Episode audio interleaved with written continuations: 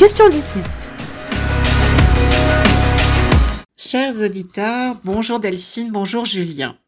J'espère que vous aurez profité des activités offertes par le Salon du Livre de Montréal en mode virtuel et que le prétexte des rencontres avec les auteurs vous aura donné le goût de fréquenter encore plus et même virtuellement vos librairies indépendantes favorites. En ces temps troublés, ils ont besoin de nous tout autant que nous avons besoin d'eux, le livre pouvant être un phare dans la nuit.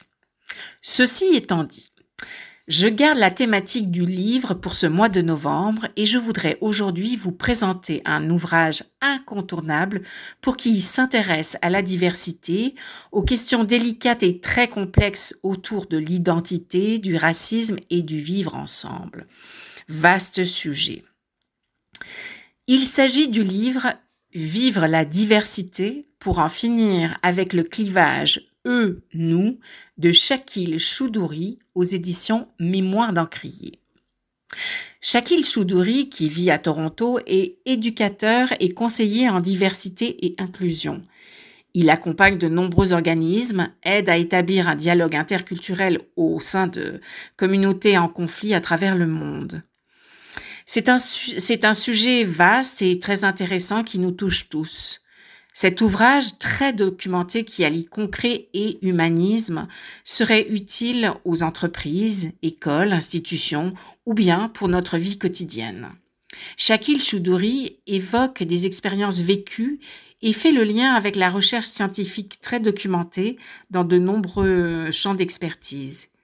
Il nous offre des outils pratiques, des avenues de réflexion pour réconcilier les différences, renforcer l'équité et l'inclusion c'est tout à fait d'actualité. À la croisée de nos chemins touchant la psychologie, la justice sociale et même la méditation, cet ouvrage a tout d'une référence pour le vivre ensemble. Sous un angle pratique, scientifique et sensible, ce livre devrait devenir une référence.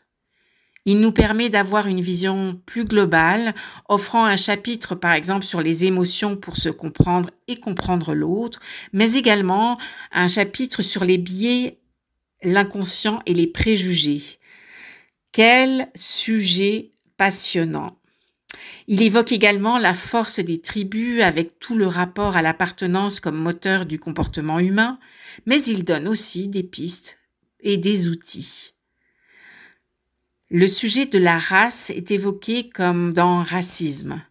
La race est un concept complexe. Au-delà des recherches scientifiques qui ont confirmé, pour ceux qui doutaient encore, qu'il n'existe pas de race distincte basée sur les différences biologiques, nous appartenons tous à la race humaine, qu'on se le dise. Mais au-delà de ça, la race n'est pas biologique, c'est une construction sociale qui n'a aucun fondement scientifique pour discuter des différences entre les groupes, il serait plus précis d'utiliser le terme ethnicité selon euh, M. Choudouri, qui renvoie à une identité partagée.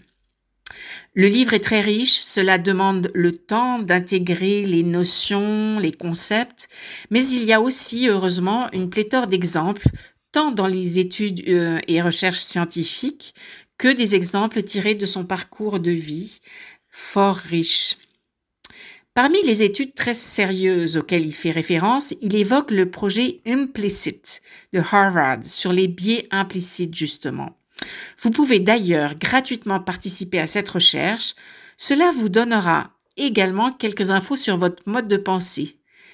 J'invite d'ailleurs les personnes qui suivent mes formations à faire le test car c'est instructif et Harvard comme référence sérieuse, c'est difficile à battre.